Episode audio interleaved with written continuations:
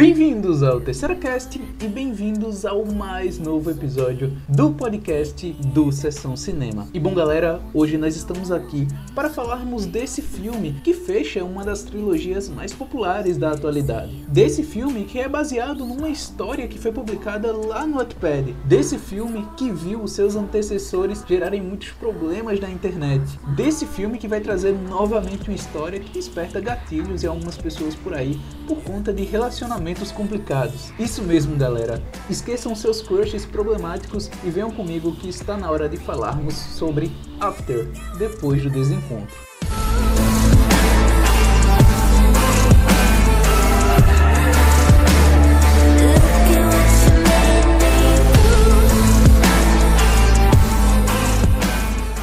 E bom, galera, antes de começarmos, eu queria pedir para que vocês nos sigam lá nas redes sociais do Sessão Cinema, principalmente lá no Instagram, que é onde a gente posta a maioria das coisas. A gente produz muito conteúdo lá pro Instagram, sejam cortes de cena, sejam vídeos, trechos, enfim, a gente posta muita coisa lá. A gente também posta bastante coisa lá no Pinterest, todo dia tem conteúdo. Tem lá no Hotmart Sparkle também. A gente também está lá no TikTok, no YouTube também a gente posta bastante coisa, inclusive esse podcast, né? Vocês podem estar escutando no no YouTube também, ou no Spotify, ou enfim, no Google Podcast, qualquer plataforma de podcast. E a gente também publica um livro lá no Wattpad, que é Elementos de Oni, o Wattpad de onde sai o After. Quem sabe um dia a gente também não produz aí nosso próprio filme. Wattpad patrocina nós. Todos os links vão estar aqui na descrição do aplicativo que você está escutando esse podcast, certo? E bom, galera, agora começando a falar efetivamente do filme, eu queria começar a falar da trilogia em geral. Na verdade, eu acho que essa análise, justamente porque a gente nunca comentou sobre os dois primeiros filmes, ela vai focar muito em entender um pouco o que é essa trilogia, o que é esse filme baseado em toda a história que começou lá em 2019 e o que pode vir lá para frente. Então a gente vai fazer uma análise mais aprofundada destacando pontos do filme, mas a gente vai precisar citar algumas coisas dos outros filmes para ter um entendimento melhor do que, que acontece aqui em After depois do desencontro. Para começar, a gente pode falar um pouco da direção, porque os três filmes uh, da atual trilogia, não é? Eles foram dirigidos por três diretores completamente diferentes. São diretores que não têm grandes produções assim dentro do mercado, são ali trabalhos mais específicos voltados justamente para esse nicho em que After se encontra. Mas a direção desse filme, comparado a que tivemos nos outros dois, é a melhor, sem dúvida, cara. Eu acho esse filme muito mais bem feito em questão de direção muito mais bem feito tanto em questão das cenas mais quentes, ali os famosos hots, tanto no geral, cara, eu acho que os atores são melhores dirigidos. Assim, falando no geral, a direção de atores é um pouco complicada desde o primeiro filme, mas eu acho que nesse filme foi um pouco melhor, sabe? Eu acho que no geral funciona pra caramba. Eu acho que as cenas são muito mais bem gravadas, eu acho que tem uma qualidade maior, provavelmente por conta de um investimento maior. E aqui funciona. Eu acho que da trilogia esse é o filme assim, em questão de direção mais gostoso de assistir, sabe? Eu acho que é o filme que funciona melhor. Tem seus probleminhas ali de montagem, é perceptível, mas eu acho legal, cara. Eu acho que tem uma qualidade melhor, sabe? Eu acho que isso é o que importa mais. Dos três filmes você vê que tem toda uma produção mais bem feita por trás, tem toda uma direção mais organizada, tem todo um trabalho mais bem feito. A diretora desse filme, ela também já está confirmada no próximo After, o After Depois da Promessa, que vai lançar já ano que vem. Então, assim, você vê que realmente foi um trabalho bem feito, você vê que realmente foi um trabalho bem organizado. É uma diretora nova, e eu acho que ela se encontrou, cara. Eu acho que After foi um filme que vai dar notoriedade à carreira dela e ela tem aí um bom trabalho para desenvolver, principalmente no projeto do ano que vem, que vai ampliar mais ainda essa franquia. Só que aí, apesar da direção ser muito boa, apesar da direção ser a melhor dos três filmes, a gente tem um problema com relação ao roteiro, cara. E eu acho que esse problema com relação ao roteiro é uma coisa que vem muito frequente em franquias desse estilo, desse nicho. Eu acho que o principal caso foi a franquia Divergente. Na época, ali por volta de 2014, conforme os filmes foram sendo lançados, acabou cada vez ficando mais fraco, cada vez perdendo mais força e tinha um problema muito grave de roteiro para desenvolver a história. Você estava expandindo muita coisa, estava ficando perdido. Enfim, a franquia Divergente eu acho que é o principal exemplo disso. Jogos Vorazes um pouco menos, mas também teve esse problema. E eu acho que After entra muito nesse critério da história estar sendo prolongada demais, sabe? Eu sei que tem um nicho importante ali com a questão do Wattpad, é uma inspiração de certa forma para quem publica lá, principalmente essa questão do hot, que é acho que um dos principais pontos ali da plataforma. Mas convenhamos que às vezes a história sai um pouco ali da caixinha, e isso é o que me incomoda mais nesse terceiro filme. O primeiro filme, ele foi bem interessante, sabe? Eu acho que ele tem uma história bem construída, é simples o roteiro, mas ele consegue entregar a sua história, sabe? O arco é bem definido, a história é bem definida, você sabe aonde a história quer chegar, você sabe o que o roteirista tá fazendo ali por trás, tem uma certa profundidade, você tem uma construção de personagens, então eu acho que o primeiro filme funciona.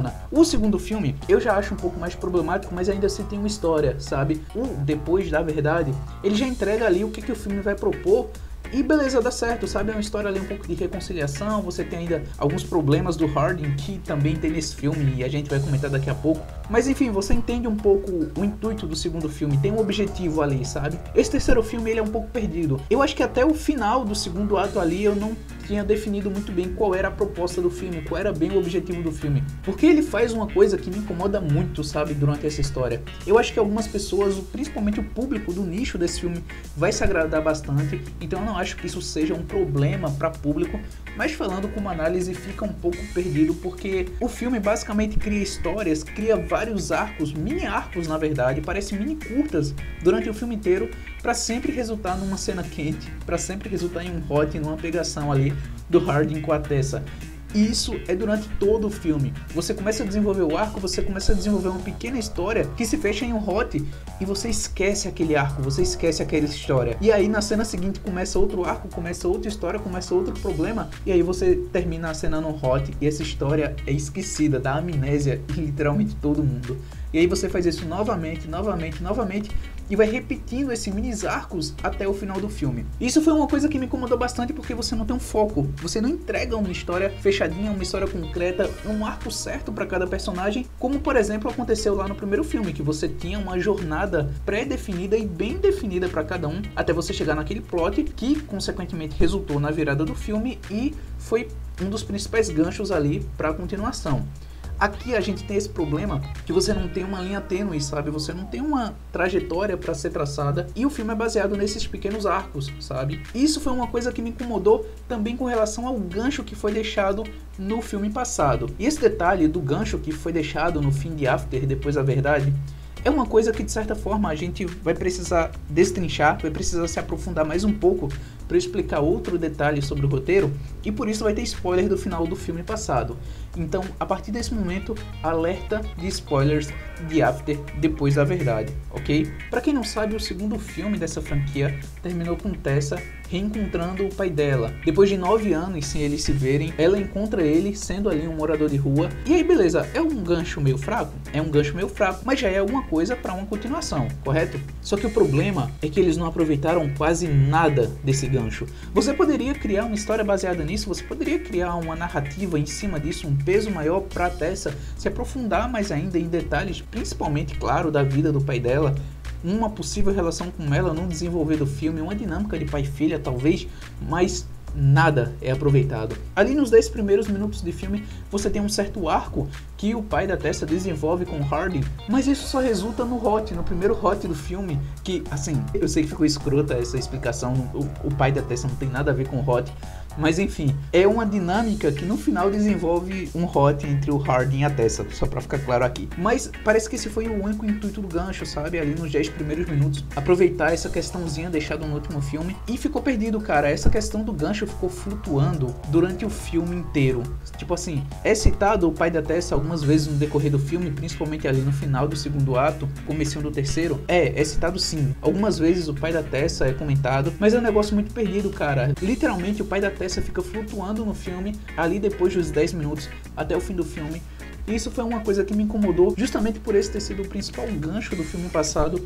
E eu acho que, sinceramente, dava para ter aproveitado um pouco mais. Eu acho que era um personagem que poderia ser um pouco mais aprofundado, tinha possíveis histórias para se tirar dali, mas eles preferiram ir por outro caminho, que também não é errado. Eu acho que o caminho que eles escolheram também dá para vender a história, mas o problema é que não foi esse o gancho deixado, sabe? Essa era uma questãozinha que eu precisava comentar sobre o final do filme passado com esse novo da franquia. Ainda falando de roteiro, eu já citei aqui sobre os arcos, que são fechados em círculos, parecem mini-filmes na verdade, e também sobre o gancho do filme passado, mas a gente precisa também comentar sobre a profundidade, não é? Sobre como ele entra na dinâmica dos personagens, como é explicado, como são os diálogos, como o roteiro se desenvolve durante o filme. E infelizmente eu tenho que dizer que é o mais raso da trilogia, sabe? Como eu já falei ali no primeiro filme, você tem realmente uma profundidade, eu acho que explica melhor, acho que os personagens são mais explorados. No segundo filme também funciona, eu acho legal, já é um pouco menos profundo que o primeiro, mas esse aqui eu acho que literalmente é o mais raso dos três. Eu acho que não tem problema nenhum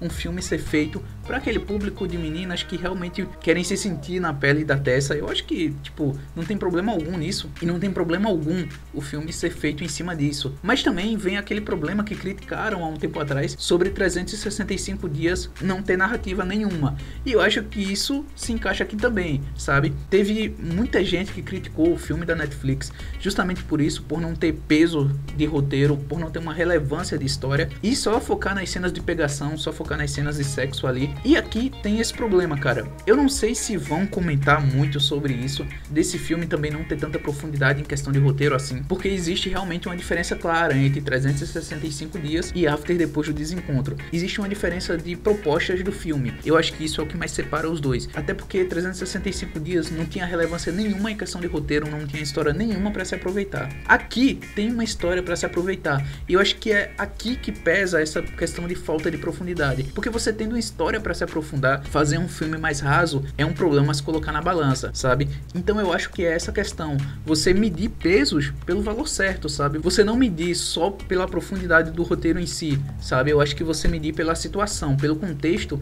E eu acho que se for colocar numa balança com pesos justos, esse terceiro filme realmente é tão raso quanto 365 dias, sabe? Mas enfim, isso vem a questão do nicho também. Tem muito parâmetro para você colocar na frente, sabe? Tem muita questão de onde eles querem terem chegado, o que eles queriam explorar, de como eles aproveitaram o tempo em tela, que eu vou comentar daqui a pouco sobre o terceiro ato, mas fica claro que o filme não se aprofunda tanto quanto ele poderia ou quanto até ele deveria. Mas assim, um roteiro pontualmente apresentou umas coisas legais, cara, como por exemplo o discurso forte sobre proteção e sobre preservativos que tem durante praticamente todo o longa, cara. After depois a verdade já valorizava muito esse negócio de você explicar e mostrar camisinhas em cena e aqui não é diferente. Toda cena, cara, toda cena, toda cena de hot, toda cena mesmo, tem uma camisinha ali, tem um preservativo, tem um discurso sobre isso. Quando não tem essa questão pílula do dia seguinte excitado, então tem um discurso bonito para os jovens, cara, que foi colocado ali no roteiro e que funciona. Eu acho que no começo da cena tira um pouco do momento, mas funciona, sabe? É um discurso que dá certo,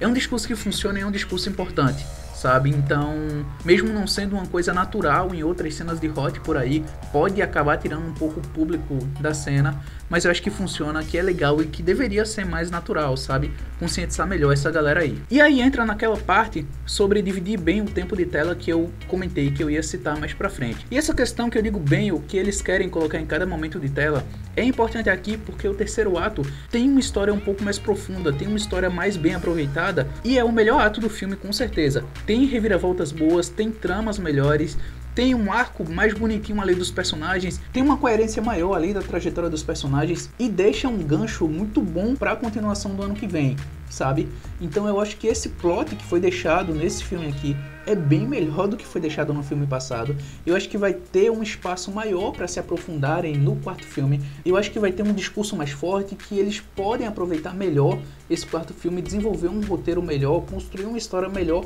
porque a informação que foi entregue nesse final de terceiro filme, eu acho que condiz para você ter uma mudança de personalidade de alguns personagens ali, de você ter uma trajetória melhor, de você construir arcos melhores para aqueles personagens. Então eu acho um potencial muito bom desse plot e foi um ponto que me agradou bastante do roteiro, sabe? Além daquele discurso que eu falei sobre proteção, esse plot e o roteiro do terceiro ato e como funciona os arcos do terceiro ato, para mim funciona sabe? Sem dúvida, o terceiro ato é o melhor ato do filme e entrega, cara. Eu acho que é o que mais vale a pena quando você vai assistir After depois do desencontro. E aí, cara, a gente tem que comentar um pouco sobre o Harding porque, como eu disse na introdução do podcast, After é uma franquia que vem sendo criticada e massacrada há muito tempo na internet por conta do pessoal interpretar muito o relacionamento da Tessa e do Harding como um relacionamento abusivo. E beleza, eu acho que eu não tenho parâmetros, nem vivência, nem experiência o suficiente para comentar se é abusivo ou não, ou enfim, uma galera interpreta esse filme ou não. Eu conheço pessoas que adoram o filme, que acham o casal sensacional,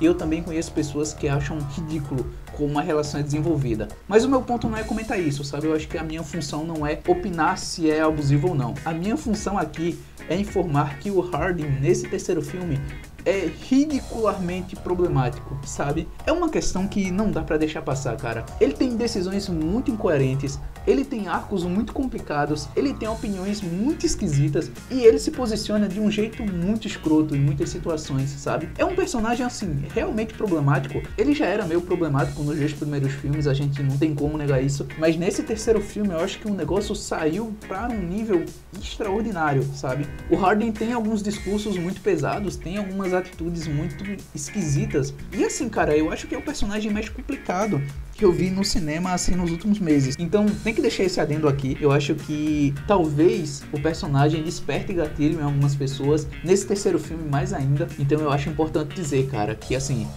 o Harden nesse filme passa em alguns pontos dos limites ali. Então, cara, eu que sou eu senti algum desconforto em alguns momentos por conta de atitudes e de situações envolvendo ele. Mas enfim, fica aqui a informação de que é um personagem complicadíssimo. E assim, cara, eles elevam o personagem nesse filme a níveis assim absurdos, catastróficos, sabe? Então assim, é sinistro a dinâmica dele com alguns personagens durante a trama. Mas então, falando agora sobre a pegação do filme, falando sobre o Hot, que eu acho, sinceramente, que é a parte que muita gente queria quando começou o podcast. Digo a vocês que eu acho as cenas de pegação, as cenas mais picantes, a melhor até o momento da franquia. Eu acho que principalmente por conta da direção, que eu já falei que é sensacional. Eu acho que as cenas funcionam muito bem. Eu acho que é bem cortada, eu acho que a montagem nesse sentido funciona. A montagem em alguns pontos do filme, no geral, é complicado. A linha do tempo do filme atrapalha um pouco, mas assim, falando na montagem das cenas de pegação, eu acho que dá muito certo, cara. Eu acho que são as melhores visualmente falando e a dinâmica do casal, eu acho que é a melhor realmente. E eu acho que entrega, cara. Eu acho que é legal de assistir. Eu acho que é muito bem filmado. Eu acho que as cenas são muito bem feitas. E os dois conseguem entregar, acho que boas performances, sabe? O modo como as cenas são feitas também são bem cuidadosas e ousadas. eu acho isso muito importante, sabe? Você ser ousado e ser cuidadoso. Então eu acho que dá certo, cara. O hot desse filme eu acho que é o melhor. São poucas cenas, não são tantas assim como nos outros filmes mas eu acho que dá certo, cara. Eu acho que são muito boas. E tem também a questão da inovação, não é? Porque eu acho que eles tentaram fazer algumas coisas novas, tem uns hots diferentes, tem uma espécie de sexo online que os dois fazem. Então isso claramente é eles tentando aí aproveitar coisas novas, apresentar elementos novos, tentar usar um pouco ali da criatividade. Enfim, dá também uma nova cara a algumas coisas. E eu acho que foi muito importante essa questão dessa inovação, cara, de usar a criatividade tem muito papel da diretora no meio disso aí também. Então eu acho que dá certo, cara. Eu acho que funciona, eu acho que foi esperto. E você consegue apresentar esses elementos que além de poderem ser usados aí em possíveis continuações, momentos que podem ser refeitos, né, e atualizados aí em possíveis novos filmes, você abre aí essa portinha da criatividade que como é a mesma diretora, possivelmente os roteiristas também vão ser mantidos aí para o próximo filme. Talvez você tenha aí esse papel da criatividade sendo explorado mais ainda. E fechando a análise, eu não vou me aprofundar aqui no elenco. O elenco é bom, mediano ali, fica na média, sabe? Eu acho que funciona principalmente para o público do filme, para o nicho. Eu acho que o elenco entrega ali. Mas eu tenho que destacar a Josephine Langford, que é uma atriz maravilhosa, cara. Eu acho que ela é a que mais se aprofunda ali no papel. E eu acho que ela entrega bem sua função. Com certeza ali é a melhor atriz do elenco. Se não a melhor, fica ali com certeza entre as três melhores. Ela faz a Tessa, para quem não sabe de quem eu estou falando, é a atriz principal do filme. E ela é muito boa, cara. Eu precisava destacar isso aqui. Como eu disse, todo o elenco ali é bom, mediano, fica ali na média, entrega pro público. Mas eu acho que a Josephine se destaca um pouquinho. Ela é boa, cara. Ela é irmã da Catherine Langford. a menina lá do 30 Reasons Why. Então, tem o mesmo padrão de atuação, assim. As duas são atrizes boas, né? Mantém uma média boa. E a Josephine precisava desse destaque aqui. Eu acho que do núcleo principal, ela é a melhor. E bom, galera, é isso. Eu acho que nós vamos ficando por aqui. Muito obrigado se você escutou até aqui. Nos sigam em todas as redes sociais, está tudo aqui na descrição do aplicativo que você está escutando esse podcast. E é isso. Até a próxima, fiquem com Deus e tchau!